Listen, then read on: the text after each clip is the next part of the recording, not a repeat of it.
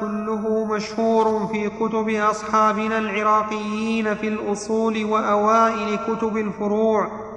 والشيخ أبو إسحاق المصنف ممن ذكره في كتابه اللمع ممن ذكره في كتابه اللمع هذا كله إذا لم ينتشر قول الصحابي، فأما إذا انتشر فإن خولف فحكمه ما ذكرناه، وإن لم يخالف ففيه خمسة أوجه.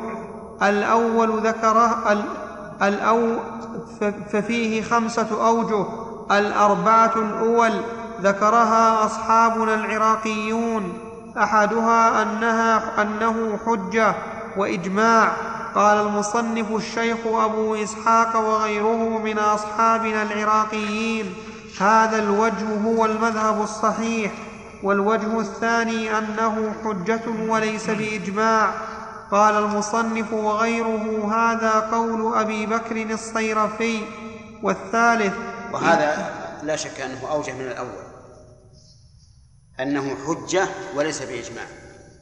أما كونه حجة فلعدم ظهور مخالف، وأما كونه ليس بإجماع فالاحتمال أن يكون بعضهم قد توقف ولم يجرؤ أن أن يعارض. نعم. قال المصنف وغيره: هذا قول أبي بكر الصيرفي. والثالث: إن كان فتيا فقيه فسكتوا عنه فهو حجة، وإن كان حكم إمام أو حاكم فليس بحجة. قال المصنف وغيره: هذا قول ضعيف. هذا ضعيف، ووجهه أن الحاكم قد يحكم بالهوى، بخلاف المفتي فإنه ليس له غرض. والحاكم والفرق بين الحاكم والمفتي أن الحاكم قوله إيش؟ إلزام، ملزم، فقد يحكم بما يخالف الحق لهوى في نفسه. ولكن الصواب أنه لا فرق، وأن القول الثاني أو الوجه الثاني أرجح هذه الأوجه. وقال المصنف وغيره: هذا قول أبي علي هذا قول أبي علي بن أبي هريرة. شو يا شيخ هذا؟ قول أبي علي بن أبي هريرة؟ لا، ابن أبي هريرة، رجل عالم اسمه أبو هريرة، ما هو أبو هريرة عبد الرحمن بن صخر. والرابع ضد هذا أنه إن كان القائل حاكما أو إماما كان إجماعا، وإن كان فتيا لم يكن إجماعا. حكاه صاحب العكس القول الثالث حكاه صاحب الحاوي في خطبة الحاوي.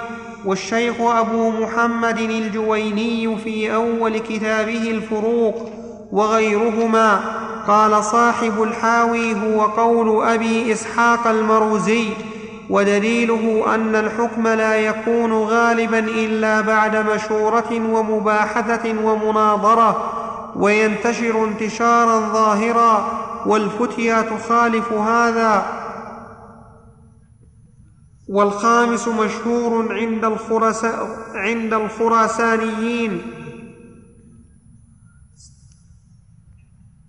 من عند الخراس عند والخامس مشهور عند الخراسانيين من أصحابنا في كتب الأصول، وهو المختار عند الغزالي في المستصفى، أنه ليس بإجماع ولا ولا حجة ولا حجة. ثم ظاهر كلام جمهور أصحابنا أن القائل القول المنتشر من غير مخالفة لو كان تابعيا أو غيره ممن بعده فحكمه حكم الصحابي على ما ذكرناه من الأوجه الخمسة. وحكي فيه وجهان لأصحابنا: منهم من قال حكمه حكمه، ومنهم من قال لا يكون حجة. منهم من قال حكمه حكمه ما هي عندنا من قال حكمه عندك حكمه حكمه نعم. ها؟ نعم يا صح.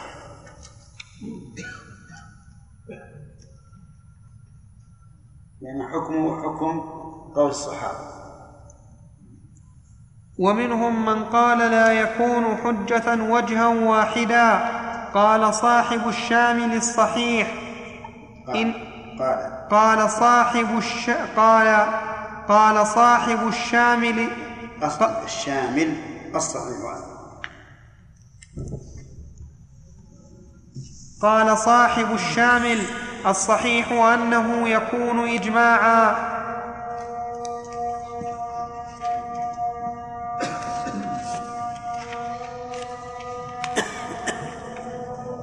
الله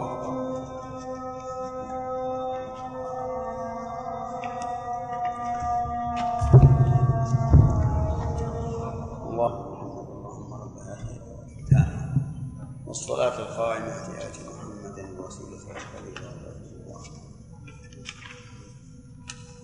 نعم. قال صاحب الشامل الصحيح أنه يكون إجماعا، وهذا الذي صححه هو الصحيح، فإن التابعي كالصحابي في هذا من حيث إنه انتشر وبلغ الباقين ولم يخالفوا فكانوا مجمعين، وإجماع التابعين كإجماع الصحابة. وأما إذا لم ينتشر قول التابعي فلا خلاف أنه ليس بحجة، كذا قاله صاحب الشامل وغيره وقالوا وغيره قالوا ولا, يج ولا يجيء فيه القول القديم الذي في, الذي في الصحابي، لأن الصحابة ورد فيهم الحديث.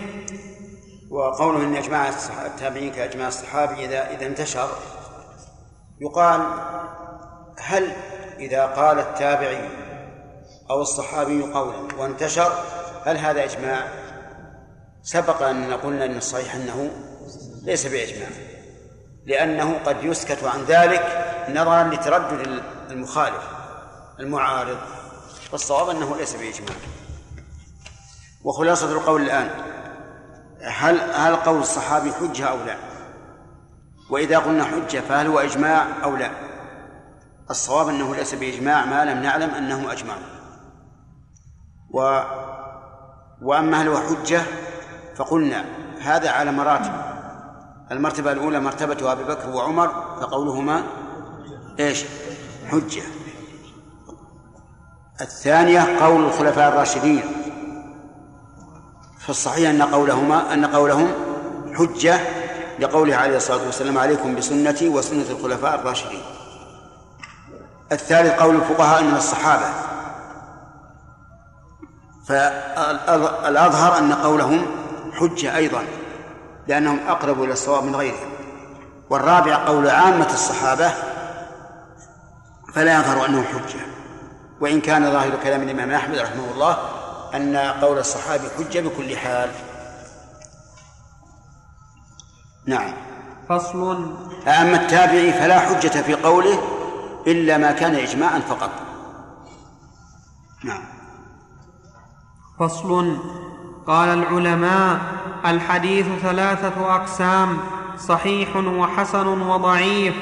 قالوا وإنما يجوز الاحتجاج من الحديث في الأحكام بالحديث الصحيح قول صحيح أو وحسن حسن. وضعيف هذا بالاختصار، وأما بالبسط فهو خمسة خمسة أقسام: صحيح لذاته وصحيح لغيره وحسن لذاته وحسن لغيره وإيش وضعيف.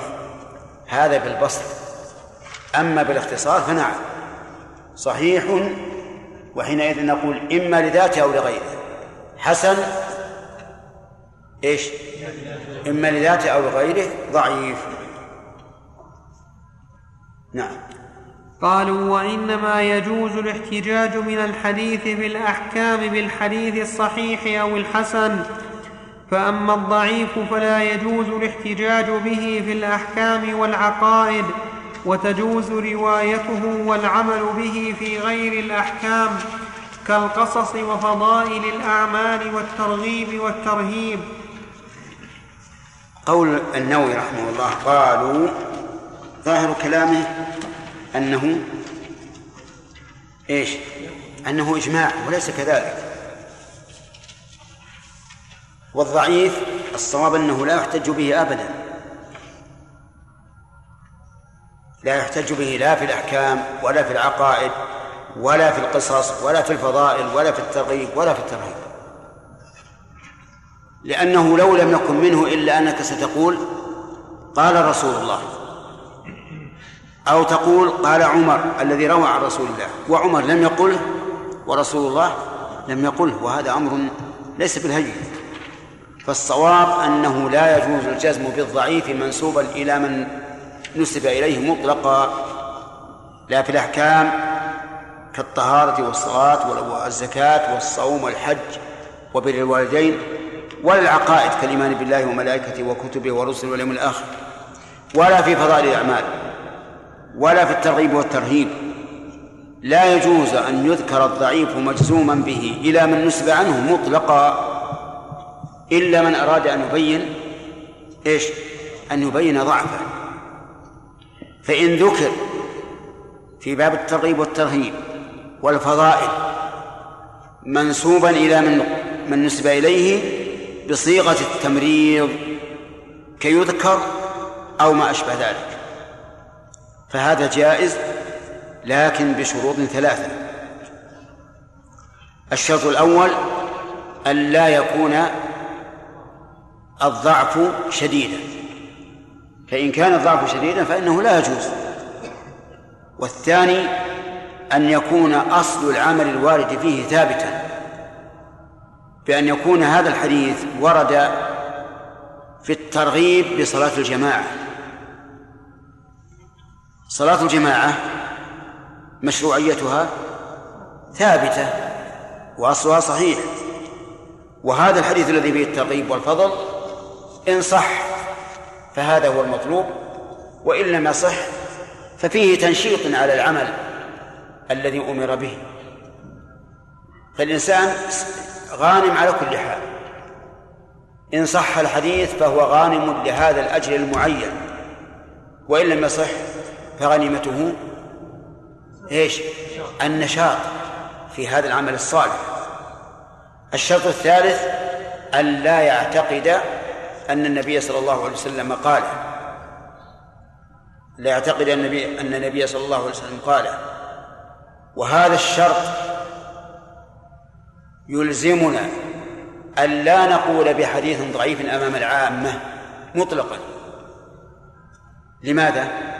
لأن العامي سوف يعتقد أن الرسول عليه الصلاة والسلام قال، حتى لو أتيت به بصيغة التمريض ما يعرف العامة تمريض أو, أو, أو غير تمريض. نعم، إلا إذا ذكرته ثم قلت هذا ضعيف، فحينئذ ذكرته وأعطيت العامية ما يدفع به عن نفسه. واضح يا جماعة؟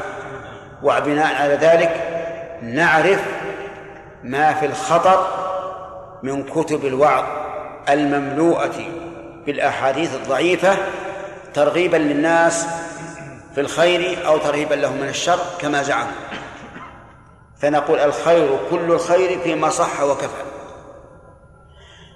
طيب، إذن الشروط كم على هذا القول؟ ثلاثة. الأول أن لا يكون الضعف شديدا، والثاني أن يكون أصل العمل ثابتا، والثالث أن لا يعتقد نسبته إلى من نسب إليه إما إلى الرسول أو إلى غيره. وهذا بعد أن تكون الصيغة إيش؟ صيغة تمريض. نعم. فالصحيح ما اتصل سنده بنقل العدل الضابط عن مثله من غير شذوذ ولا علة، وفي الشاذ خلاف. شروط خمسة الآن. ما اتصل سنده، الثاني بنقل العدل، الثالث الضابط، الرابع من غير شذوذ، الخامس ولا علة. ويجب أن يزاد في كلمة علة قادحة، ولا علة قادحة، لأنه أحيانا يكون في الحديث علة لكن غير قادحة، مثل أن يروى, أن يروى مرة مرفوعا ومرة موقوفا، فهذه علة لكنها ليست قادحة. نعم. قول ما اتصل سنده احترازا من إيش؟ مما لم يتصل سنده. فلو روى من توفي من نعم فلو روى من ولد في سنة خمسمائة عمن توفي في سنة خمسمائة وسنتين، فالحديث متصل. انتبهوا يا جماعة، روى من ولد في سنة خمسمائة عمن توفي في سنة خمسمائة ومائتين، فالحديث متصل. سبحان الله. وبهذه الهشاشة كلمة منقطع. نعم، ولا جزما جزما منقطع. نعم، لأنه روى عمن له سنتان، وهذا لا يمكن إلا أن يكون آية من آيات الله، كعيسى بن مريم حين يتكلم بالمهد وصاحب جريج وما أشبه ذلك. طيب، إذن اتصال السنة. طيب، لو روى من بالمشرق عن من بالمغرب ولم, ولم يثبت لقيهما، فهل هو متصل؟ نعم، على رأي مسلم له حكم متصل، وعلى رأي البخاري ليس متصلا، وهو الصحيح بلا شك، لأنها لأن نزم أنه لم, لم يسمع منه. طيب، لو روى من, من عمن لقيه ما لم نجزم أنه سمعه منه، ها، فهو متصل متصل لأنه لقيه، إلا من عرف بالتدليس فليس بمتصل حتى يقول سمعت أو حدثني. انتبهوا المراتب الآن. فالمرتبة الأولى إذا روى عمن لم يدركه أصلا في حال يمكنه السماع منه. ما تقولون في هذا؟ سبحان الله، ها؟ قطع؟ ما أتي والله. اجزموا منقطع. طيب، من روى عن شخص لم يثبت لقيه إياه فهذا على خلافه، بعضهم يقول صحيح وبعضهم يقول ليس بصحيح، وهو الصحيح. من, من روى عمن لقيه ولم يثبت أنه سمعه منه متصل ما لم يكن مدلسا، فليس بمتصل حتى يصرح أنه سمعه منه أو أنه حدثه به. طيب، من روي ما سمعه عمن سمعه منه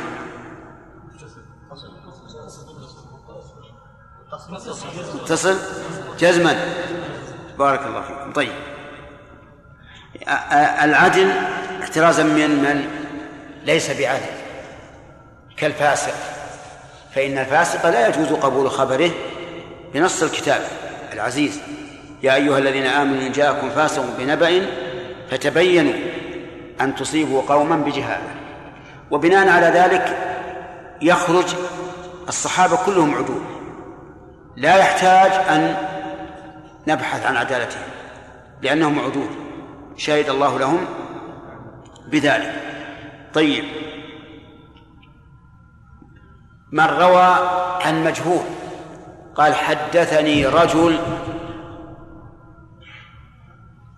ايش رايكم؟ صحيح ولا صحيح؟ صحيح ولا صحيح؟ غير صحيح، الا الصحابه الا الصحابه ولهذا اذا قيل عن رجل صاحب النبي او عمن صاحب النبي فهو متصل. تمام. طيب، من روى عن صاحب بدعه لكنه عدل الا في بدعته، فإن روى ما يقوي بدعته فإنه مردود لأنه غير موثوق بذلك، وإن روى ما لا ما لا يقوي بدعته فهو مقبول فهو مقبول وعليه فإذا روت الخوارج أحاديث فيها التخليد في النار لأهل المعاصي، ها، مردود لأنه يقوي بذاته. وإذا روت الرافضة حديثا في فضائل آل البيت أو في القدح في أبي بكر وعمر فهو مردود. لماذا؟ لأنه يقوي بدعتهم. طيب. أما إذا كانت البدعة مكفرة فإنها لا تقبل بكل حال. طيب الضابط ضده من ليس بضابط. ومن هو الضابط؟ هو الذي يروي ما سمعه على حسب, على حسب ما سمعه، أي أنه ضابط في التلقي وضابط في الأداء، أي في التحمل والأداء ضابط. فإن كان هذا الراوي معروفا بعدم الضبط عند التحمل بكون الشيخ يقرأ الأحاديث يسندها حدثني فلان فلان فلان إلى الرسول عليه الصلاة والسلام، وهذا التلميذ ايش تقولون؟ ها؟ غير ضابط. ليش؟ لأنه ينعس، هذا ما يوثق بخبره، إذ أن النائس قد يسمع شيئا على غير وجه الحقيقة. طيب كذلك أيضا لو كان الشيخ يحدث وهذا التلميذ يكلم زميله مرة ويأخذ كتاب مرة ويضعه في الأرض مرة وينظر للسقف مرة وينظر للجدار الأيمن مرة والجدار الأيسر مرة، وش يكون هذا؟ ضابط ولا غير ضابط؟ غير ضابط. طيب هو عند التحمل ضابط يلقي باله وصاحي صحوة جيدة، لكنه كثير النسيان، هل يكون حديثه صحيحا؟ لا، ليس كذا، ليس صحيحا. طيب إذا طرأ عليه اختلاف الحفظ وهو المختلط عند العلماء فهل يقبل حديثه أو لا؟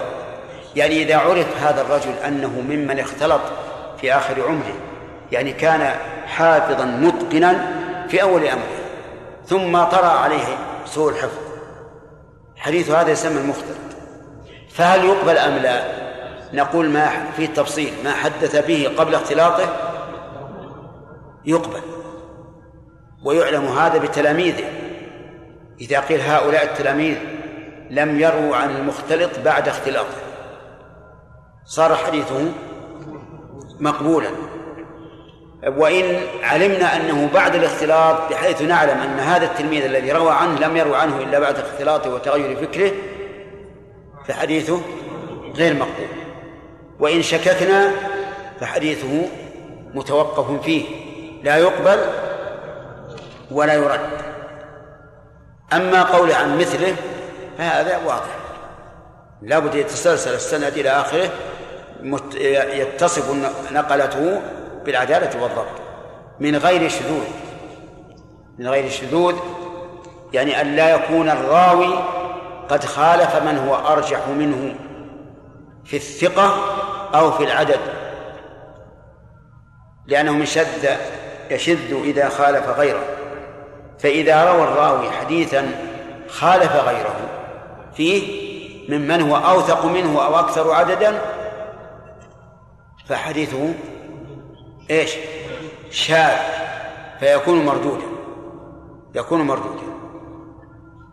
طيب وهل يشترط أن يكون هذه أن تكون هذه المخالفة في حديث واحد أو ولو كان في أحاديث أخرى؟ نقول لا فرق بين أن يكون في حديث واحد أو في أحاديث أخرى. مثاله في الحديث الواحد أن النبي صلى الله عليه وسلم أخرج مسلم في صفة وضوئه عليه الصلاة والسلام أنه مسح رأسه بماء غير فضل يديه، وأخرج أصحاب السنن أنه مسح أذنيه بماء غير فضل رأسه، فهنا القصة واحدة والحديث واحد، فأيهما الشاذ؟ ما أخرجه مسلم أو الروايات الأخرى؟ الروايات الأخرى لأنها أضعف، ولهذا كان قول الراجح أن المتوضئ لا يأخذ ماء جديد لأذنيه بل يمسح أذنيه بفضل رأسه. ومثال ما كان في حديث في أحاديث متعددة أن النبي صلى الله عليه وسلم قال لا تصوموا يوم السبت إلا فيما افترض عليكم، وهذا حديث أخرجه أصحاب السنن، وثبت عنه صلى الله عليه وسلم أنه قال لإحدى أمهات المؤمنين وكانت قد صامت يوم الجمعة أصمت أمس؟ قالت لا، قال أتصومين غدا؟ قالت لا. قال فأفطري. فقول أتصومين غدا يدل على جواز صوم يوم السبت، وهو أصح من الأول، ولهذا حكم بعض العلماء على هذا بالشذوذ.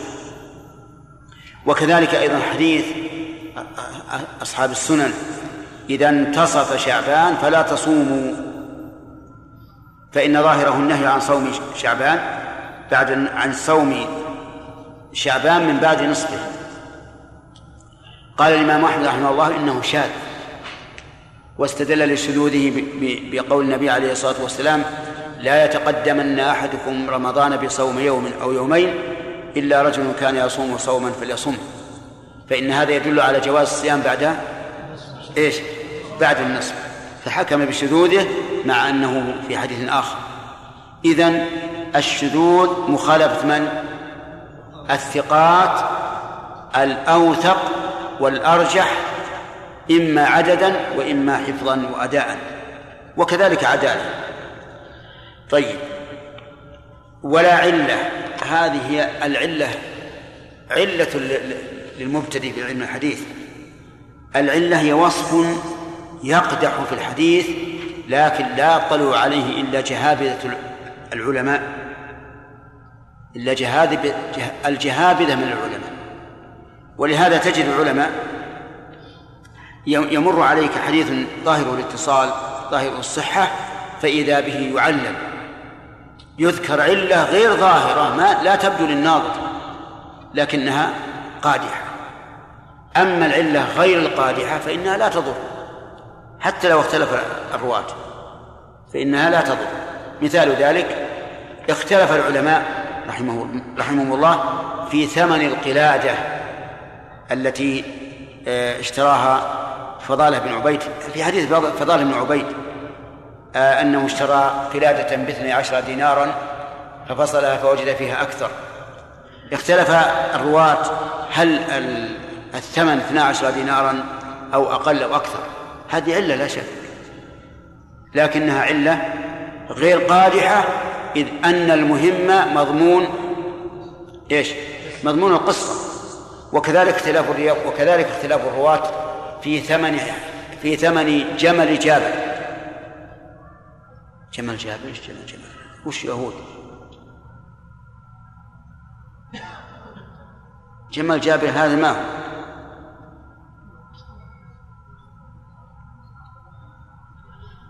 ما تعرف يهود؟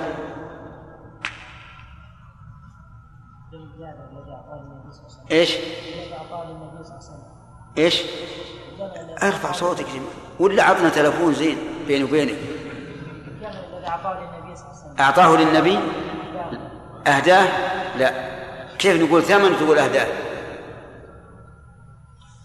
اشتراه النبي صلى الله عليه وسلم، اشتراه من جابر، كان مع جابر جمل اعيا تعب فكان في اخر القوم فاراد أن يسيبه يتركه لأنه ما في فائدة، فلحقه النبي عليه الصلاة والسلام ورأى ما في جمله من التعب والإعياء فدعا له وضربه، فسار الجمل سيرا عجيبا لم يسر مثله قط حتى كان في أول القوم، وكان لولا أنه يرده لذهب وترك الناس. فقال له النبي عليه الصلاة والسلام: بعنيه بأوقية.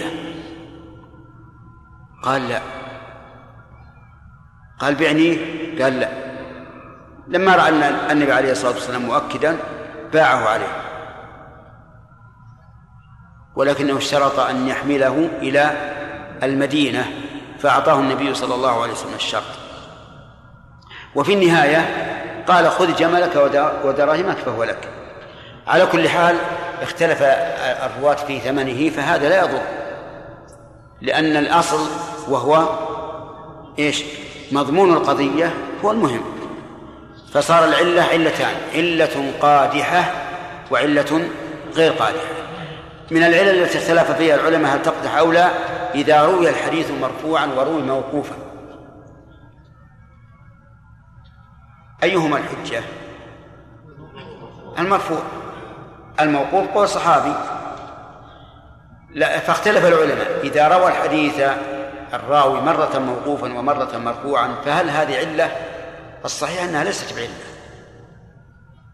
وأن الوقف لا يعارض الرفع، لأن راوي الوقف أحيانا يسند للرسول عليه الصلاة والسلام وأحيانا يحكم به بدون نسبته للرسول لعلمه أن الرسول قاله، ولهذا رواية الحديث موقوفا أحيانا قد تزيده قوة وأن راويه مقتنع به، ولهذا نسبه لنفسه. المهم شروط الصحيح عدها. نعم نعم نعم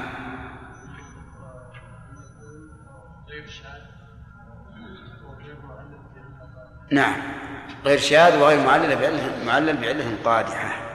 نعم ماشي. انتهى الوقت شوي. ها انتهى الوقت انتهى الوقت رب العالمين، وصلى الله وسلم على نبينا محمد وعلى آله وأصحابه ومن تبعهم بإحسان يوم الدين. ما هي صفة الحديث الصحيح؟ يلا يا أيوب. نعم كيف جاء؟ ما هي صفة الحديث الصحيح؟ الصحيح هو نعم. هو هو ما اتصل إسناده بنقل العدد الضابط عن مثل من غير علة قادحة وشذوذ. طيب أحسنت. ما معنى الشذوذ؟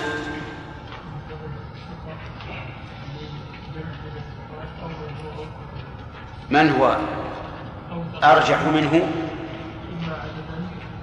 إما عدلا أو عدالة أو ضبطا. طيب إما عدلا أو عدالة أو ضبطا. طيب يلا ما معنى قولنا إنه ضابط؟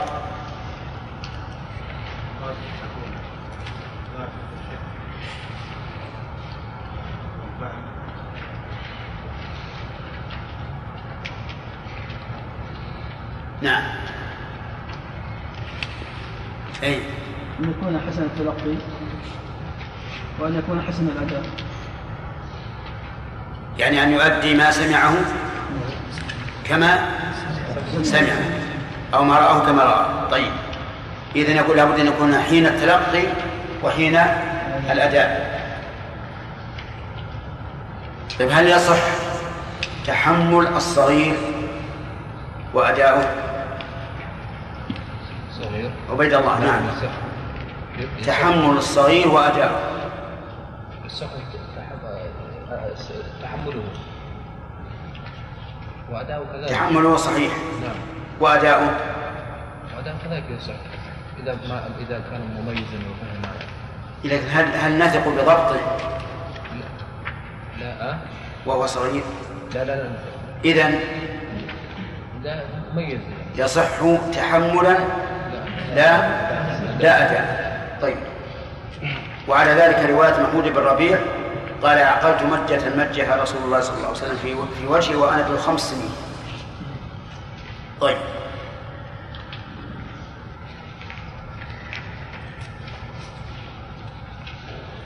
طيب المخ... المعلل نوعان. اسمك؟ جابر. جابر؟ جابر. ايش؟ محمد. محمد ايش؟ النجاري. طيب المعلل قلنا له قسمان. القسم الاول ما تكون فيه علة قادحة، والقسم الثاني ما تكون فيه علة غير قادحة. طيب مثل الثاني العلة القادحة. نعم لا الثاني العلة غير قادحة. نعم كأن كأن لا يسمى اسم الصحابي. لا لأنه لم يعلل أحد من ذلك. الذي يختلف في رفعه ووقفه. لا ما ذكرنا انه الصحيح ما هو علة، ولا نعم بعض العلماء قال هذه علة. شيخ حديث عمرو بن دينار في الحديث الآن مثل لا أذكره، لكن بعض الرواة يروي مثلا عن عمرو بن دينار وبعضهم عبد الله بن دينار، فقالوا العلماء لا يضر ما دام الراويان ثقتان. يا أخي وين أنتم عن مثالين مثلنا بها البارحة؟ البارحة الأدنى أوضح من هذا الذي يقوله. نعم حديث البذل فضالة بن عبيد. حين اشترى قلادة بدنانير تلف في نعم فيما فيها في, في ثمنها الاثنى عشر دينار او اقل او اكثر. مثال اخر نعم كما جابر بكم اشتراه النبي عليه الصلاه والسلام. وقلنا ان هذا لا يضر لان الاصل الحديث ما في عله. التعليل بالرفع والوقف يا حسام مختلف فيه. نعم والصحيح انه ليس بعله. الصحيح انه ليس بعله. ما وجه ذلك؟ لان وقف الحديث على الصحابي لا يمنع كونه مقطوعا بل هذا يقويه. نعم لان الصحابي يدل على انه يعني ينسبه للرسول وينسبه لنفسه. يعني ان الصحابي احيانا ينسبه للرسول عليه الصلاه والسلام واحيانا يحدث به بدون نسبه لانه يعلم ان الرسول قال او فعل. نعم اذا ليس بعله القادح. طيب نقرا الان. ذكرنا اتصال السند وذكرنا ان الراوي بالنسبه لمن روى عنه له ثلاث حالات. احمد ساحر الراوي بالنسبه لمن روى عنه اما ان يشترط يعني شرط البخاري يشترط ان يعني يتعانى من اعطنا حالات قبل ان يروي عنه مع مع السماع وهذه على فيقول سمعت فلانا او حدثني فلان. هذه واحده. ثانيه الثانيه ان يعاصره لكن لا يقطع. نعم والثالثه ان يروي عنه يعني سند منقطع لا عاصره ولا لا لا عاصره والثاني لم. نعم باقي رابع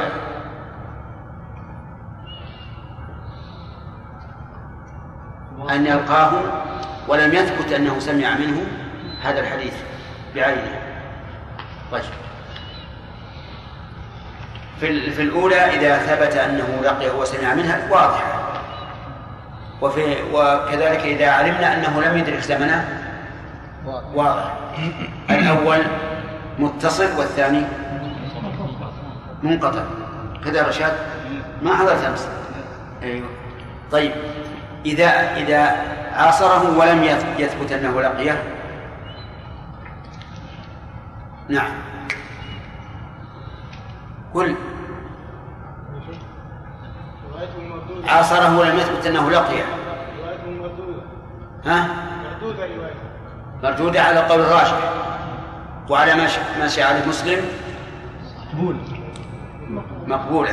طيب إذا إذا لقيه ولم يثبت أنه سمع منه الحديث. خالد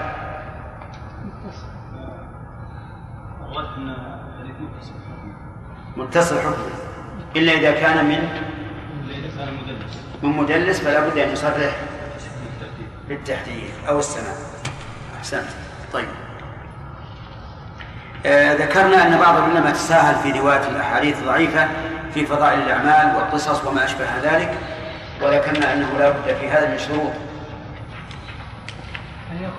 صلى الله عليه وسلم أن يكون موصوفا أن يكون ألا يخالف نصا صريحا. لا أحسن الله عليك.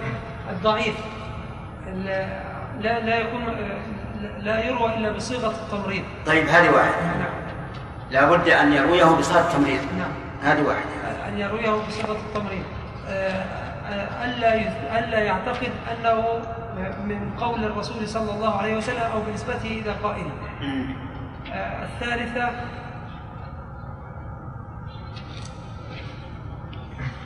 السلام عليكم يرويه عن أن لا يكون شديد الضعف. أن لا يكون شديد الضعف. الرابع أن يكون أصله ثابتا. أن يكون أصله ثابتا. تمام. مثل أن يأتي أحاديث ضعيفة في فضائل في فضائل صلاة الجماعة نقول لا بأس أن نذكرها لكن ما هل نقول قال الرسول أو يذكر عن الرسول؟ الثاني. قال الشيخ الإسلام رحمه الله موجها ذلك لأنه إن كان هذا الحديث الضعيف صحيحا فهذا هو المطلوب ويحصل الثواب وإن لم يكن صحيحا صار فيه فائدة وهي إيش؟ تنشيط العامل على هذا العمل أو تخويفه منه في جانب الوعيد. واضح؟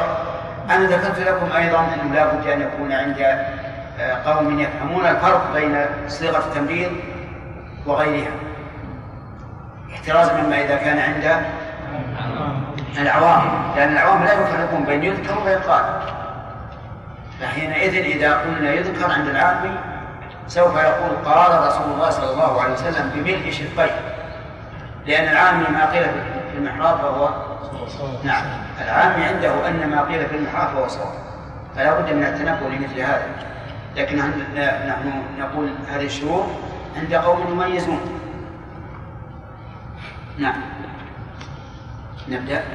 الحمد لله رب العالمين، والصلاة والسلام على أشرف الأنبياء والمرسلين، نبينا محمد وعلى آله وأصحابه أجمعين. أما بعد، فقد قال الإمام النو... فقد قال النووي رحمه الله تعالى في آداب العالم والمتعلم: وفي الشاذ خلاف مذهب الشافعي والمحققين. الله إن هذا ما ملحق في آداب العالم والمتعلم، أولا في مقدمة المجموع شرح المؤلف. طيب،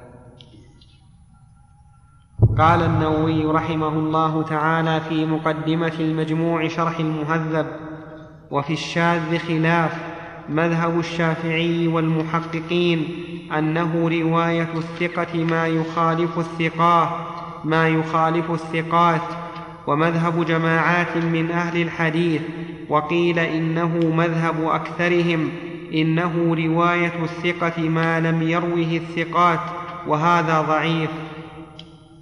والفرق بينهما ظاهر، الفرق بين القولين ظاهر.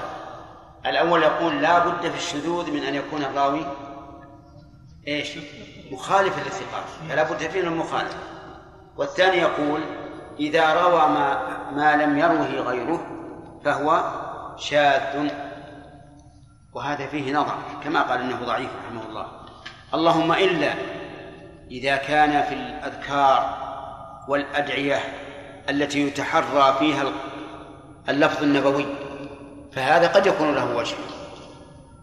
انتبه، مثل زيادة بعضهم أشهد أن لا إله إلا الله في التشهد، أشهد أن لا إله إلا الله وحده لا شريك له وأشهد أن محمدا عبده ورسوله. وحده لا شريك له هذه زائدة، هل تخالف أو لا تخالف؟ لا تخالف، زيادة لا تخالف. لكن نظرا إلى أن التشهد من الأذكار المتعبد بلفظها يمكن أن نقول إن هذا شاذ، لأن الأذكار التي تعبد بلفظها لا بد أن يحرص الرواة عليها وينقلوها كما جاءت. فإذن القول الصحيح الذي عليه الجمهور أن الشاذ إيش؟ إيه؟ ما رواه الثقة مخالفا لمن هو أوثق أرجح منه حفظا أو عدالة أو عددا. انتبهوا يا جماعة. وقيل ما خال أن يروي الثقات ما خالف غيره، ما لم يروه الثقات ما لم يروه الثقات وهذا قول ضعيف، إلا أتم الاستثناء إلا في الأذكار التي يتحرى المحافظة على لفظها فيمكن أن يقال إنه شاذ. من ذلك أيضا ما جاء في دعاء إجابة المؤذن: اللهم رب هذه الدعوة التامة والصلاة القائمة آت محمد الوسيلة والفضيلة وابعثه مقاما محمودا الذي وعدته. أكثر الرواة على هذا، وبعضهم زاد إنك لا تخلف الميعاد. فهل هذه الكلمة شاذة أو لا؟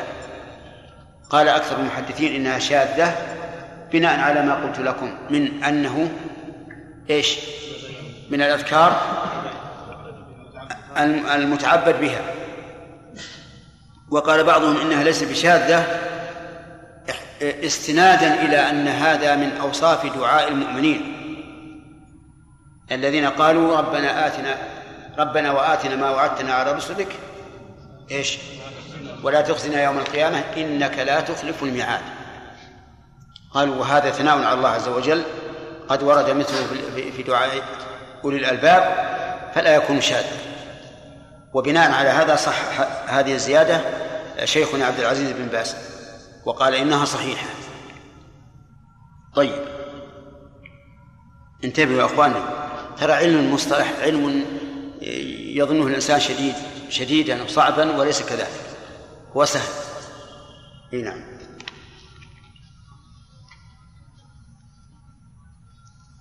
وأما مشينا في شيء لم يذكره مؤلف، لكن لو أن ذكرناه بس إشارة بدون تطويل عبارة، وهو أنه نسمع أحيانا يقول هذا منكر، هذا الحديث منكر، يقولون إن المنكر ما, ما رواه الضعيف مخالفا للثقات.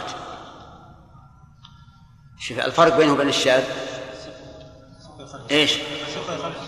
الشاذ ما رواه الثقة، وهذا ما رواه الضعيف مخالفا للثقات، فهذا يسمونه منكرا. وعلى كل حال ليس بمقبول لأن راويه ضعيف. نعم. وأما العلة فمعنى خفي فمعنى خفي في الحديث قادح فيه ظاهره السلامة منه، إنما يعرفه الحذاق المتقنون الغواصون على الدقائق. صحيح.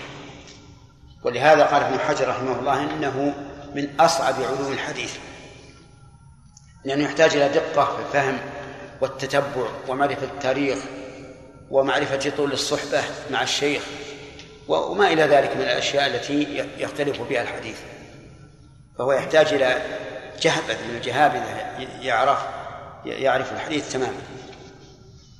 نعم. وأما الحديث الحسن وأما الحديث الحسن فقسمان، أحدهما ما لا يخلو إسناده من مستور لم يتحقق أهليته وليس مغفلا كثير الخطأ ولا ظهر منه سبب مفسق، ويكون متن الحديث معروفا برواية مثله أو نحوه من وجه آخر. والقسم الثاني أن يكون راويه أن يكون راويه أن يكون أن يكون راويه مشهورا بالصدق والأمانة، إلا إنه يقصر في الحفظ والإتقان عن رجال الصحيح بعض القصور. وأما الضعيف فما ليس فيه صفة الصحيح ولا صفة الحسن. نعم. هذا التقسيم للحسن خلاف المشهور عند المتأخرين.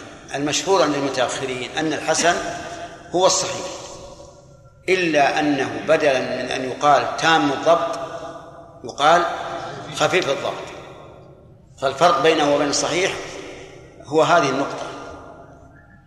الصحيح يكون راويه يكون راويه تام الضبط، يعني يقل خطأه، والضعيف يكون راويه ايش؟ خفيف الضبط، بمعنى ان خطأه اكثر من صوابه.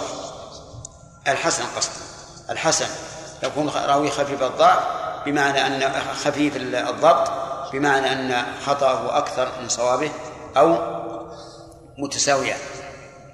هذا هو الفرق.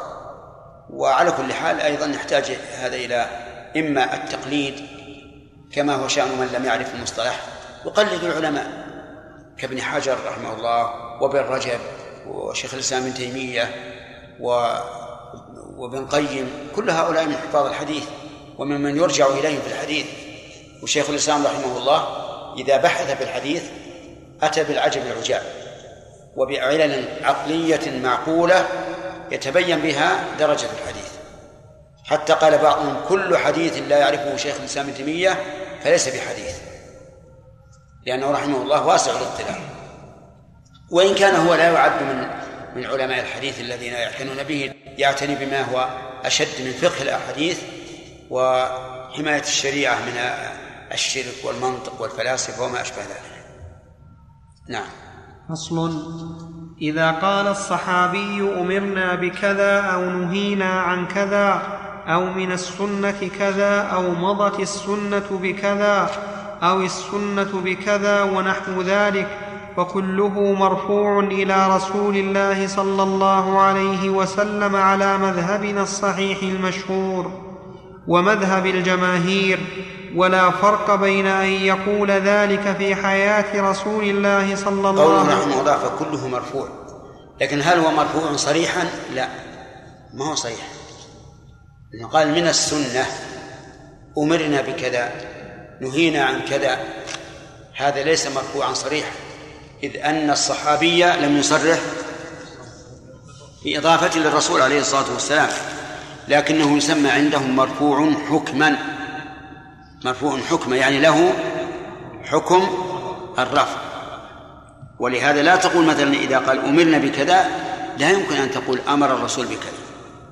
يعني مثلا أنت سمعت الصحابي يقول أمرنا بكذا، لا يجوز أن تقول أمر الرسول بكذا، لأنك لو قلت أمر بكذا صار صريحا، والصحابي يقول أمرنا فهو صريح، فهو مرفوع حكما بمعنى أنه يثبت له حكم الرفع. نعم. فإذا قال قائل ألا يجوز أن يغلط الصحابي ويظن أن هذا التركيب أمر وليس بأمر؟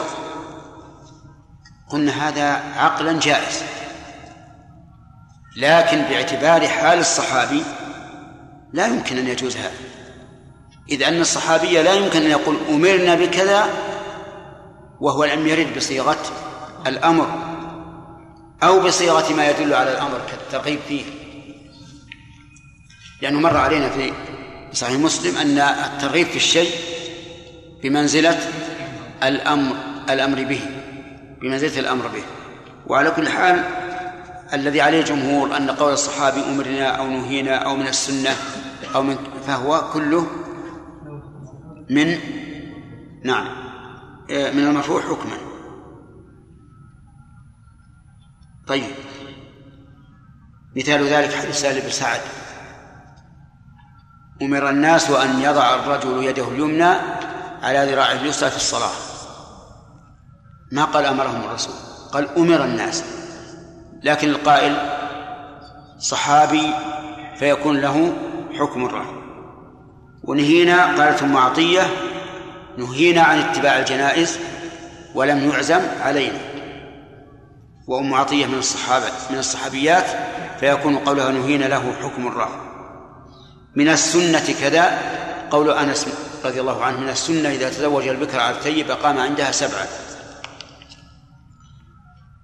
مضت السنة حديث مضت السنة أن في كل أربعين فصاعد جمعة، وإن كان هذا ضعيفا لكن التمثيل لا بأس به. نعم.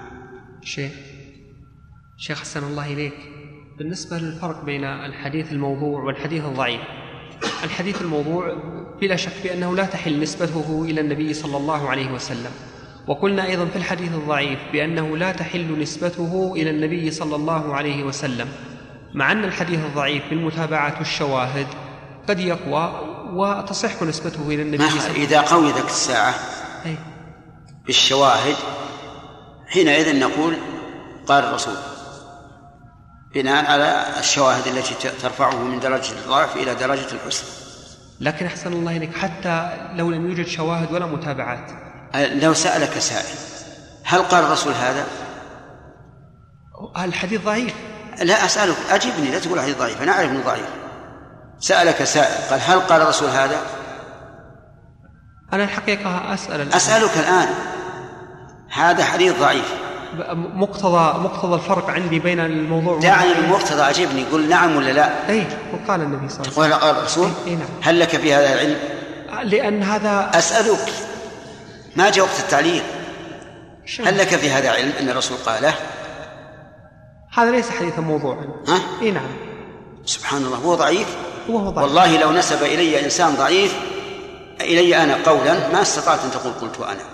لا يا شيخ، أنا يعني أريد أن يظهر عندي الفرق بين الحديث الضعيف والموضوع. الفرق بين الحديث الضعيف والموضوع: الضعيف في احتمال الرسول قاله، أو في احتمال الرسول فعله إذا كان فعله، في احتمال، لكن لا يجوز أن نجزم بأنه قاله أو فعله، لأننا إذا قلنا قال الرسول شهدنا على الرسول بما لا نعلم، والشهادة بما لا يعلم الإنسان حرام، ولا تقف ما ليس لك به علم. لكن حديث موضوع ما في احتمال اطلاقا ان الرسول قاله، ما في احتمال. نعم. فهذا هو الفرق. نظير ذلك: رجل ادعى على شخص مئة ريال وهو امر ممكن، هل يحكم عليه بلا بينه؟ لا. طيب، رجل ادعى على شخص أنه سرق منه مئة ريال منذ عشرين سنة، وهذا المش... المدعى عليه له خمسة عشر سنة. ما ما يمكن. آه. هذا ما يسمع أبدا. القاضي يرفض هذا الجلسة لهذه الدعوة إطلاقا، فبينهما فرق. نعم. بارك الله فيكم. ما سبب عدول الصحابي عن قوله قال الرسول صلى الله عليه وسلم إلى أمرنا أو إلى كانت السنة كذا؟ لا ندري ما ما, ما السبب. ربما يكون هناك قرائن تدل على على أنه عدل عن ذلك إلى إلى كذا. نعم. إيش؟ نعم. ولا فرق بين أن يقول ذلك في حياة رسول الله صلى الله عليه وسلم أو بعده، صرح به الغزالي وآخرون، وقال الإمام أبو بكر الإسماعيلي من أصحابنا له حكم الموقوف على الصحابي. هذا القول فيه نظر، لأن الصحابي يقول أمرنا ولم ينسب القول إلى نفسه، يعني لم يقل قولوا كذا أو افعلوا كذا، فكيف يقال إنه له حكم الموقوف على الصحابي؟ فالقول هذا ضعيف، لكن يتفرع عليه أننا إذا قلنا إنه إن له حكم الوقف أنه إن كان مما, مما للرأي فيه مجال فهو رأي محض للصحابي، وإن لم يكن للرأي فيه مجال فهو في حكم الرفع. نعم. وأما إذا قال التابعي من السنة كذا ففيه وجهان حكاهما القاضي أبو الطيب الطبري، الصحيح منهما والمشهور أنه موقوف على بعض الصحابة، والثاني أنه مرفوع إلى رسول الله صلى الله عليه وسلم ولكنه مرفوع مرسل. نعم. الثاني منهما أظهر، يعني إذا قال التابعي من السنة كذا فإنه يكون مرفوعا لكنه منقطع. ما الذي حال بينه وبين الرسول؟ الصحابي مثلا، لأن التابعي لم يدرك الرسول عليه الصلاة والسلام. وقد يقول قائل بالفرق بين أن يقول من السنة كذا فيضيفها إلى سنة الخلفاء الراشدين، مثلا من أن يقول من السنة وهو في عهد عمر فيكون المراد من السنة التي سنها عمر فيكون موقوفا، وبين أن يكون قاله في غير عهد الخلفاء فيكون هذا له حكم الرفع لكنه مرسل منقطع. لكن الظاهر الثاني، يعني القول الثاني الذي ذكره المؤلف، وهو أنه مرفوع إلى رسول الله صلى الله عليه وسلم ولكنه مرفوع مرسل. نعم. وإذا قال التابعي أمرنا بكذا قال الغزالي يحتمل أن يريد أمر النبي صلى الله عليه وسلم أو أمر كل الأمة فيكون حجة، ويحتمل أمر بعض الصحابة، لكن لا يليق بالعالم أن يطلق ذلك إلا وهو يريد من تجب طاعته، فهذا كلام الغزالي. وفيه إشارة إلى خلاف في أنه موقوف أو مرفوع مرسل، لكنه يشير إلى التفصيل الذي ذكرنا أنه إذا كان يريد سنة أحد الخلفاء الراشدين أو لا يريد سنة الخليفة. ولكن على كل حال الصواب أنه له حكم الرفع إلا أنه منقطع. نعم. وأما إذا قال الصحابي كنا نفعل كذا أو نقول كذا أو كانوا يقولون كذا ويفعلون كذا أو لا يرون بأسا بكذا أو كان يقال أو, أو يفعل كذا فاختلفوا فيه، هل يكون مرفوعا إلى رسول الله صلى الله عليه وسلم أم لا؟ فقال المصنف في اللمع إن كان ذلك مما لا يخفى في العادة كما إن كان ذلك مما لا يخفى في العادة كان كما لو رآه النبي صلى الله عليه وسلم ولم ينكره فيكون مرفوعا، وإن جاز خفاؤه عليه صلى الله عليه وسلم لم يكن مرفوعا، كقول بعض الأنصار: كنا نجامع فنكسل ولا نغتسل، فهذا لا يدل على عدم وجوب الغسل من الإكسال، لأنه يفعل سرا فيخفى. وقال غير الشيخ: إن أضاف ذلك إلى حياة رسول الله صلى الله عليه وسلم كان مرفوعا حجة، كقوله: كنا نفعله في حياة رسول الله صلى الله عليه وسلم، أو في زمنه، أو وهو فينا، أو وهو بين أظهرنا. وإن لم يضف فليس بمرفوع. وبهذا قطع الغزالي في المستصفى وكثيرون. وقال أبو بكر الإسماعيلي وغيره: لا يكون مرفوعا أضافه أو لم يضف. وظاهر استعمال كثيرين من المحدثين وأصحابنا في كتب الفقه أنه مرفوع مطلقا، سواء أضافه أو لم يضف، وهذا قول وهذا قوي، فإن الظاهر من قولنا كنا نفعل فإن الظاهر من قوله كنا نفعل أو كانوا يفعلون أو كانوا يفعلون الاحتجاج به، وأنه فعل على وجه يحتج به، ولا يكون ذلك إلا في زمن رسول الله صلى الله عليه وسلم ويبلغه. قال الغزالي: هذه المسألة ترد كثيرا، يقول الصحابي كانوا يفعلون، كنا نفعل، كنا نقول، وما أشبه ذلك، فهل له حكم الرفع؟ نقول: إن أضيف إلى عهد النبي عليه الصلاة والسلام فله حكم الرفع. إذا أضيف إلى عهد الرسول بأن قال كنا نفعل في عهد الرسول، أو كانوا يفعلون في عهد الرسول، أو كنا نفعل والقرآن ينزل وما أشبه ذلك، فله حكم الرفع، لأنه إن كان النبي صلى الله عليه وسلم علم به ولم ينكر فالأمر ظاهر كذا سهل، وإن لم نعلم أنه علم به فقد علم به ربنا عز وجل. وإذا سكت الله عنه كان له حكم الرفع، يعني صار كأن الرسول عليه الصلاة والسلام رآه أو سمع به. ومن ذلك مثلا كون معاذ بن جبل رضي الله عنه يصلي مع النبي صلى الله عليه وسلم صلاة العشاء، ثم يرجع إلى قوم فيصلي بهم تلك الصلاة، له نافلة ولهم فريضة.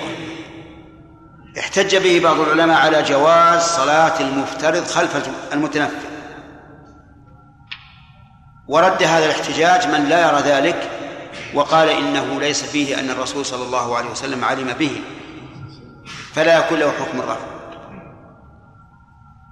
فنقول: الاستدلال بهذا الحديث صحيح، لأنه يبعد أن الرسول عليه الصلاة والسلام لم يعلم به، كيف وقد شكي معاذ إلى الرسول عليه الصلاة والسلام بأنه إيش يطيل الصلاة. ثانيا، إذا قدرنا أن الرسول لم يعلم به فقد علم به الله، وإذا سكت الله عنه فهو دليل على أنه جائز. والدليل على ذلك أن الله تعالى أنكر على الذين يبيتون ما لا يرضى من القول والناس لا يعلمون به، فقال: يستخفون من الناس ولا يستخفون من الله وهو معهم إذ يبيتون ما لا يرضى من القول. وهذا يدل على أنه لا يمكن أن يقع في عهد الرسول عليه الصلاة والسلام قول أو فعل لا يرضاه الله إلا إيش بيّنه الله عز وجل، ولا بد. ولذلك صح استدلال الصحابة على جواز الإنزال على جواز العزل، وهو النزع قبل الإنزال، بأنهم كانوا يعزلون والقرآن ينزل. هذا إذا أضافه الصحابي إلى عهد الرسول. أما إذا أضاف أما إذا لم يضيفه إلى عهد الرسول فهذا لا لا يثبت له حكم الرفع لا يثبت له حكم الرفع لكن هل يكون إجماعا أو لا؟ قد يقال إنه إجماع أو شبه إجماع ما لم يعارضه غيره، فإن عارضه غيره فليس بإجماع. انتبه. إذن إذا إذا لم يضف الرسول إلى الصحابي إلى عهد الرسول إيش؟ فليس له حكم الرفع. لكن هل يكون حجة إجماعا أو لا؟ نقول إن لم يعارضه غيره فقد يقال إنه إجماع، وإن عارضه غيره فليس بحجة ولا إجماع. ومن ذلك قول عبد الله بن مسعود رضي الله عنه فيما أخرجه البخاري: كنا نقول والنبي صلى الله عليه وسلم حي، السلام عليك أيها النبي ورحمة الله وبركاته. فلما مات كنا نقول السلام على النبي ورحمة الله وبركاته، السلام على النبي ورحمة الله وبركاته. هذا الحديث ظاهره الإجماع. كنا نقول ظاهر الإجماع في في غير ما كان في عهد الرسول عليه الصلاة والسلام، أما ما كان في عهده فقد دل النص والإجماع على أنهم يقولون السلام عليك أيها النبي. لكن بعد موته هل الصحابة يقولون السلام على النبي أو السلام عليك أيها النبي؟ ظاهر حديث ابن مسعود أنهم كانوا يقولون السلام على النبي، لكن هذا عورض بقول من هو أعلم منه وبحجة أقوى، وهو ما أعلنه أمير المؤمنين عمر بن الخطاب رضي الله عنه على المنبر فيما رواه البخاري فيما رواه مالك في الموطأ بسند صحيح، أنه كان يعلم الناس التشهد فيقول السلام عليك أيها النبي ورحمة الله وبركاته. وعمر أعلم من من ابن مسعود رضي الله عنه، وهو يقوله في مقام التعليم والإعلام، فيكون قول ابن مسعود رضي الله عنه ليس حجة ولا إجماع. ولهذا استمر المسلمون على قول السلام عليك أيها النبي. ومن المعلوم أن الصحابة رضي الله عنهم ليسوا يقصدون بكاف الخطاب المخاطبة بلا شك، المخاطبة المباشرة لا يقصدونها، ولهذا يقولون السلام عليك أيها النبي وهو لا يسمع، ويقولونها في أقصى المدينة، ويقولونها في في البر والبحر، ويقولونها في مكة وفي كل مكان. ومن المعلوم أن الرسول عليه أن هذا ليس سلاما مباشرا، بل إني أظن أنهم لو قصدوا السلام المباشر لبطلت صلاتهم، لأن هذا خطاب آدمي،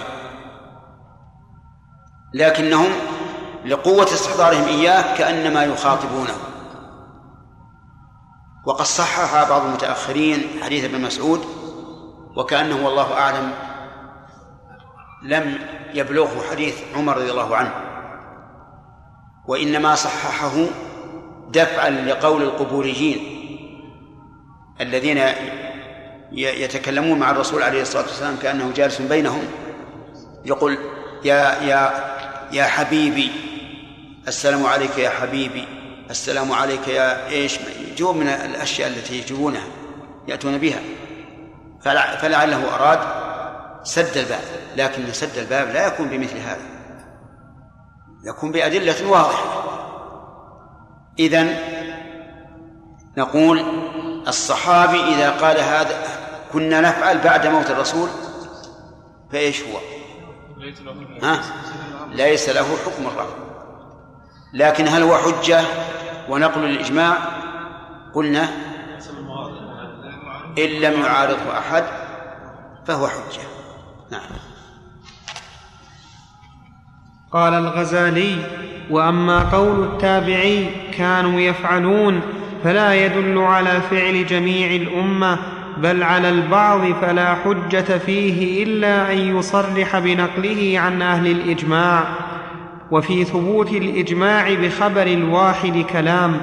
قلت: اختلفوا في ثبوت الإجماع بخبر الواحد، فاختيار الغزالي أنه لا يثبت وهو قول أكثر الناس، وذهب طائفة إلى ثبوته وهو اختيار الرازي.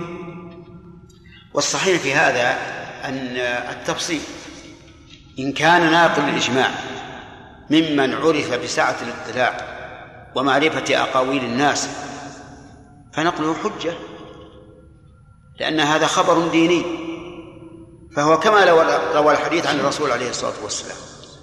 وأما إذا يرحمك الله وأما إذا لم يعرف في ذلك فإن الإجماع لا يثبت بنقله.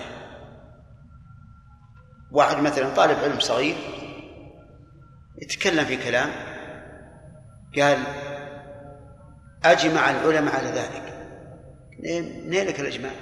قال لا أعلم فيه مخالفة، وهو ما اطلع ولا ولا على ربع أقاويل من أقاويل العلماء، هذا لا يقبل. لكن إذا كان القائل عالما معروفا بسعة الاطلاع ومعرفة الأقاويل فإنه يقبل قول الواحد بنقل الإجماع. لماذا؟ لأنه خبر ديني، إذ أن الإجماع دليل، فكما نجمع فكما نقبل دليل السنة بنقل الواحد نقبل أيضا دليل الإجماع بنقل بنقل واحد، لكن لا بد أن يكون أهلا لذلك. نعم. فصل: الحديث المرسل لا يحتج به عندنا، وعند جمهور المح... الحديث المرسل لا يحتج به عندنا وعند جمهور المحدثين وجماعة وجماعة من الفقهاء وجماهير أصحاب الأصول والنظر. وحكاه الحاكم أبو عبد الله بن البيع عن سعيد بن المسيب ومالك وجماعة أهل الحديث وفقهاء الحجاز. وقال أبو حنيفة ومالك في المشهور عنه، وأحمد وكثيرون من الفقهاء أو أكثرهم يحتج به، ونقله الغزالي عن الجماهير. قال أبو عمر بن عبد البر وغيره: ولا خلاف أنه لا يجوز العمل به إذا كان مرسله غير متحرز يرسل عن غير الثقات. ودليلنا في رد المرسل مطلقا أنه إذا كانت رواية المجهول المسمى لا تقبل لجهالة حاله فرواية المرسل أولى، لأن المروي عنه محذوف مجهول العين والحال. ثم الحديث المرسل، أولا لا بد أن نعرف ما هو الحديث المرسل. الحديث المرسل الخاص والحديث المرسل العام. الحديث المرسل العام هو ما سقط منه راو فأكثر، هذا مرسل عام سواء كان من أول السند أو وسطه أو آخره. ولهذا دائما تسمع في كلام المحدثين أرسله فلان يعنون أحد الرواة وإن كان في وسط السنة. أما المرسل الخاص فلننقل عبارتين ونسألكم أيهما أدق. هو ما سقط منه الصحابي، ما سقط منه الصحابي أو ما رفعه التابعي. ليش؟ الأول عليه مؤاخذة، لأننا إذا قلنا ما سقط منه الصحابي جزمنا بأن الساقط صحابي، وجهالة الصحابي لا تضر. فإذا قلنا ما رفعه التابعي صار محتمل صار محتملا أن يكون رواه عن صحابي أو رواه عن تابعي، والتابعي رواه عن صحابي، فيكون التابعي هذا الذي بين التابعي الراوي والصحابي يكون إيش؟ مجهولا، يكون مجهولا، وجهالة غير الصحابة الصحابة تضر. إذن فالمعنى الدقيق ما رفعه التابعي إلى النبي صلى الله عليه وسلم. ونزيد أيضا صورة ثانية: أو الصحابي الذي لم يسمع من الرسول عليه الصلاة والسلام، فيكون المرسل ما رفعه التابعي إيش؟ أو الصحابي الذي لم يسمع من الرسول صلى الله عليه وسلم، كمحمد بن أبي بكر الذي ولد في عام حجة الوداع. هذا نعلم من الرسول أنه ما سمع من الرسول، صغير، مات مات والرسول له كم؟ ثلاثة أشهر تقريبا، فلا فلا يقبل. نعم، مات الرسول ولمحمد ثلاثة أشهر تقريبا، إذن لم يسمع من الرسول. فنقول في تعريف المرسل الخاص ايش؟ ما رفعه التابعي أو الصحابي الذي لم يسمع من النبي صلى الله عليه وسلم إلى النبي، هذا هو المرسل. وأما قول صاحب البيقونية ومرسل منه الصحابي سقط، هذا فيه نظر. نعم. طيب، بقينا المرسل هل يقبل أو لا؟ هل يقبل أو لا؟ من المعلوم أنه إذا رفعه التابعي ففي احتمال أنه رواه عن صحابي، وهذا الاحتمال يجب أن يصحح معه الحديث. يعني إذا علمنا أن هذا التابعي لا يروي لا يروي عن الرسول إلا ما رواه عن صحابي، هذا ما في إشكال، نقبل مرسله، لأنه لا يضرنا عدم ذكر الصحابي. أما مع احتمال أنه سمعه من الصحابي أو من تابعي عن الصحابي أو من تابعي عن تابعي عن الصحابي أو من تابع عن تابعي عن تابعي عن تابعي عن الصحابي، فحينئذ يكون في قسم الضعيف، في قسم الضعيف لا يقبل، لأنه سقط منه راوي مجهول، مجهول العين ومجهول الحال أيضا، ما يعلم عنه. هذا هو الصحيح في هذه المسألة. نعم.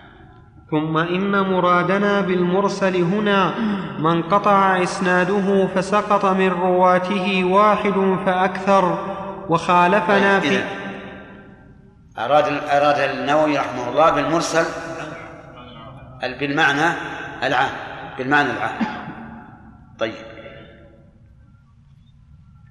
وخالفنا في حده أكثر المحدثين، فقالوا هو رواية التابعي عن النبي صلى الله عليه وسلم. قال, ش... قال الشافعي رحمه الله زدنا, و... زدنا صورة ثانية، ما هي؟ الصحابي الذي لم يدرك أو الصحابي الذي لم يسمع من النبي صلى الله عليه وسلم.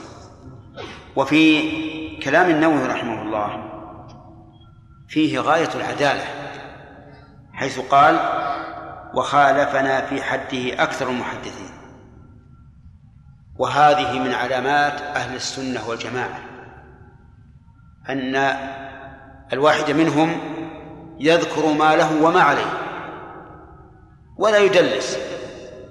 أما أهل البدع فيذكرون الذي لهم ولا يذكرون الذي عليه، ويذكرون الذي على خصمهم ولا يذكرون الذي له. انتبهوا للفرق، وهذا نص عليه فيما أظن شيخ الإسلام ابن تيمية رحمه الله، قال من علامة أهل السنة وطريقتهم ومنهجهم العدل، أنهم يذكرون إيش؟ الذي لهم والذي عليهم. وأما أهل البدع فيذكرون الذي لهم دون الذي عليهم، والذي على خصمهم دون الذي له. وهذه طريقة يجب علينا أن نسير عليها حتى في المنهج، حتى في المنهج. أكثر الناس إذا قام يتحدث عن أمير أو وزير أو عالم يذكر إيش؟ ها؟ يذكر سيئاته، يذكر سيئاته ولا يذكر من حسناته شيئا. وهذه لا شك أنها من طريقة أهل البدع، والواجب ذكر الحسنات والسيئات إن كان في ذكر السيئات مصلحة، وإلا صارت من باب الغيبة. فصار الآن حتى أيضا الاقتصار على ذكر الحسنات إذا كان فيه مضرة فلتترك.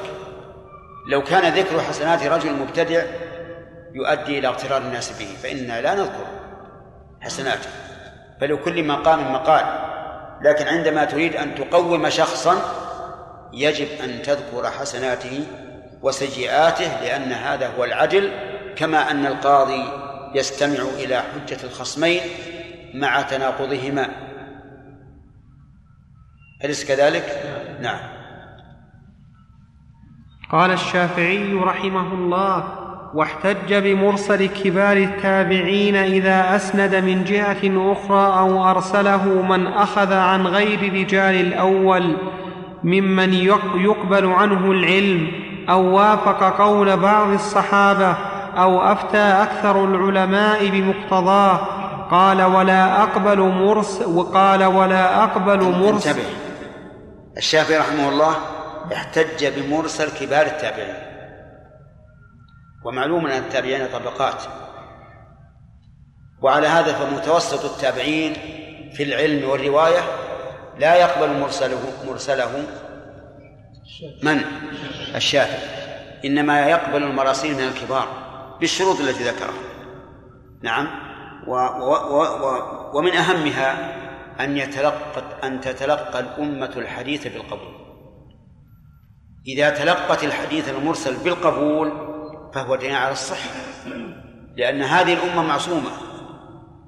ومن ذلك حديث عمرو بن حزم المشهور في الديات وغيرها، وفيه أن لا يمس القرآن إلا طاهر. هذا الحديث طعن فيه بعض الناس، وهذا من حيث الصناعة الحديثية صحيح، الطعن فيه صحيح من حيث الصناعة الحديثية، لأنه إيش؟ مرسل، فهو من قسم الضعيف. لكن نقول إذا تلقته الأمة بالقبول دل على أنه صحيح، وهذا شأن كثير من الناس أن ينظر إلى مجرد الإسناد دون النظر إلى المتن والمعنى، وهذا تقصير بلا شك، أو قصور، قد يكون تقصيرا وقد يكون قصورا. أما كونه تقصيرا فإن من الناس أن من يقتصر على الإسناد ولا ينظر للحديث ولا ولا للعمل به، وهذا يعتبر إيش؟ تقصيرا أو قصوراً، بحيث لا يعرف أقاويل الناس ولا أن الأمة تلقته بالقبول أو رفضته، وهذا يعتبر قصوراً.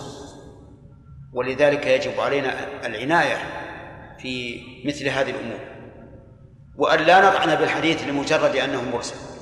قد يكون مرسلا لكن شهدت النصوص القوية التي تعتبر جبالاً في الشريعة دلت على صحته واعتباره، أو دل, أو دل عمل الأمة وقبولها له على أنه صحيح.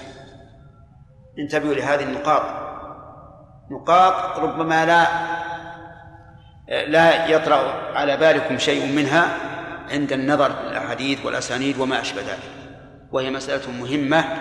ولهذا زلق بعض الناس المعتبرين في علم الحديث في مزالق لكونه غفل عن النظر في مثل هذه الأمور.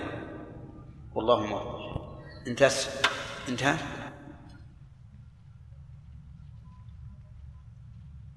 نعم، نقرأ.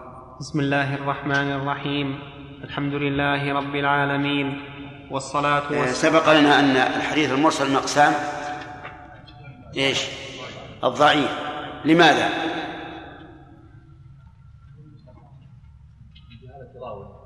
ها؟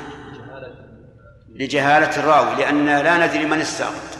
طيب، عبر بعضهم فقال إن المرسل ما رواه التابع ما رواه التابع عن النبي صلى الله عليه وسلم، أو ما سقط منه الصحابي. وبعضهم يقول ما رفعه التابعي أو الصحابي الذي لم يسمع من الرسول. أي العبارتين أصح؟ الثاني أصح. لماذا؟ لأن الأولى قد تكون عليه انتقادات، لأن إذا قلنا أن المرسل ما سقط منه الصحابي قد جزمنا أن الصحابي هو الذي سقط، والصحابة كلهم عدول.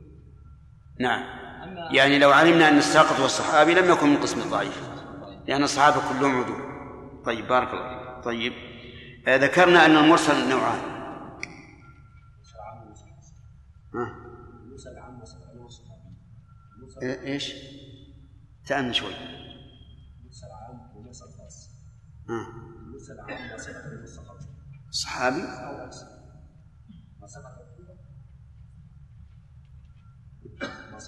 والخاص والخاص ما رفع التابعين إلى خطأ. مسعود.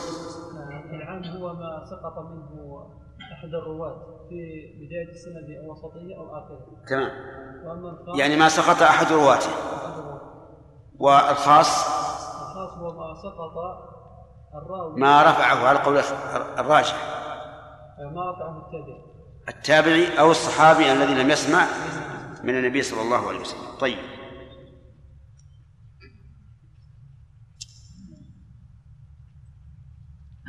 إذا تحمل وهو صغير وأدى وهو كبير. أحمد ساحر. تحمل وهو صغير وأدى وهو كبير لا تقبل روايته. أين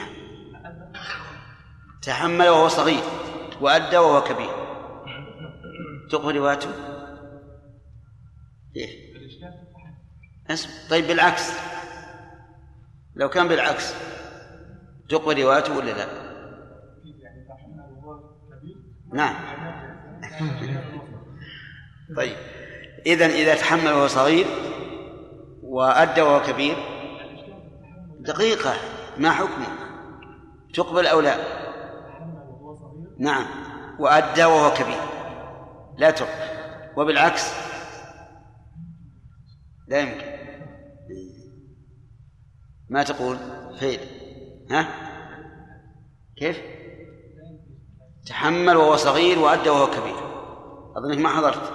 يعني ما في فائدة. كيف أنت أيوب تقبل تحمل وهو صغير وأدى وهو كبير؟ هل عندك شاهد لهذا؟ محمود بن ربيع.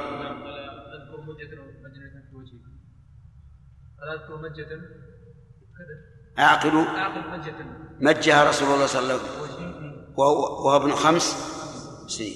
طيب بارك الله فيك. نعم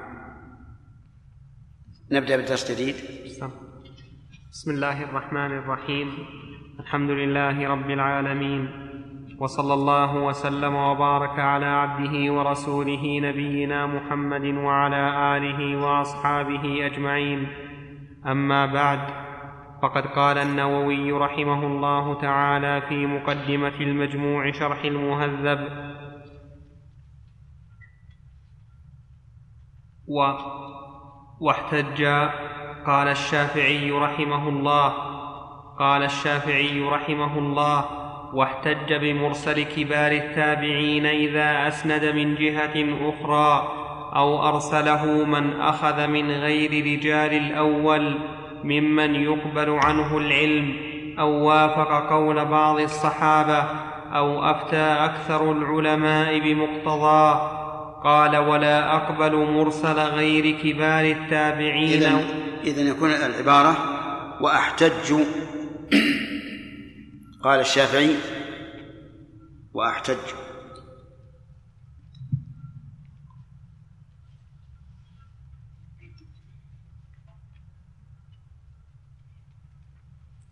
أعيد القراءة. نعم. وأحتج بمرسل كبار التابعين. أعيدها. طيب. قال الشافعي قال الشافعي رحمه الله: وأحتج بمرسل كبار التابعين إذا أسند من جهة أخرى أو أرسله من أخذ من غير رجال الأول. إذا أسند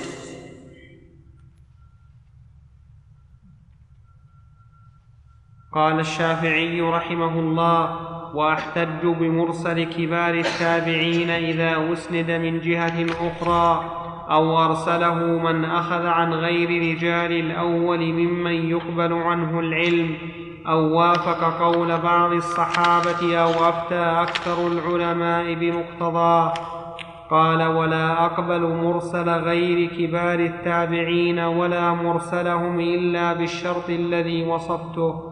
هذا نص الشافعي في الرسالة وغيرها، وكذا نقله عنه الأئمة المحققون من أصحابنا الفقهاء والمحدثين كالبيهقي والخطيب البغدادي وآخرين.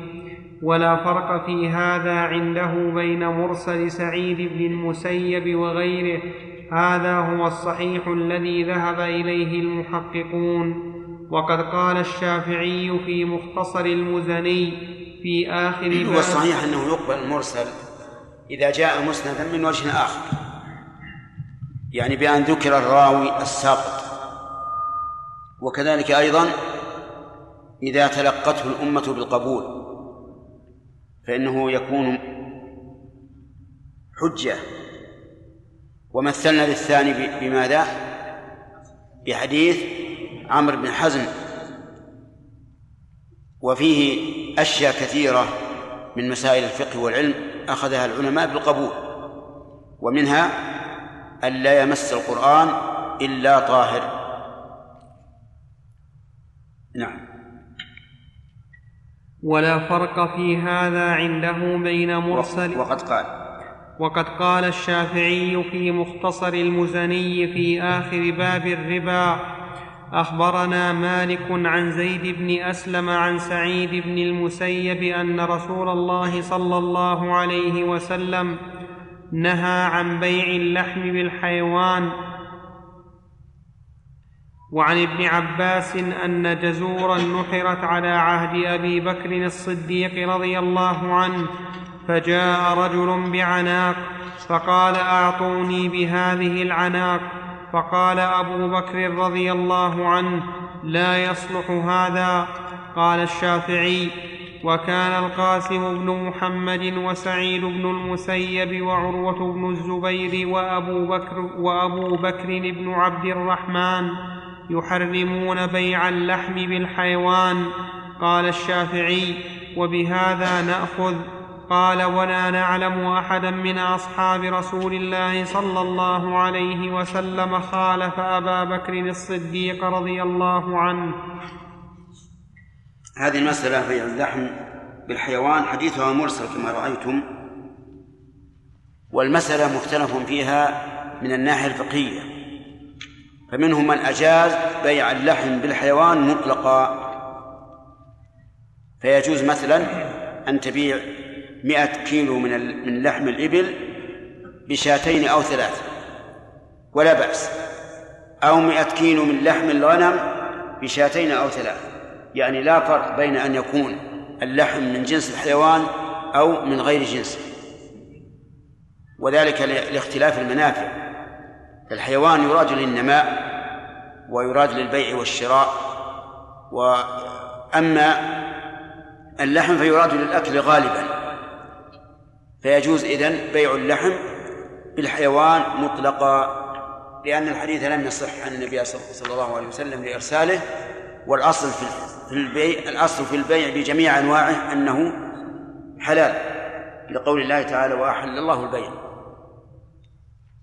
وقال بعض العلماء: يصح بيع اللحم بحيوان من غير جنسه ولا يصح من جنسه. وعلى هذا فيجوز أن أبيع لحم إبل بغنم غنم حية والعكس، ولا يجوز أن أبيع لحم إبل بإبل أو لحم غنم بغنم.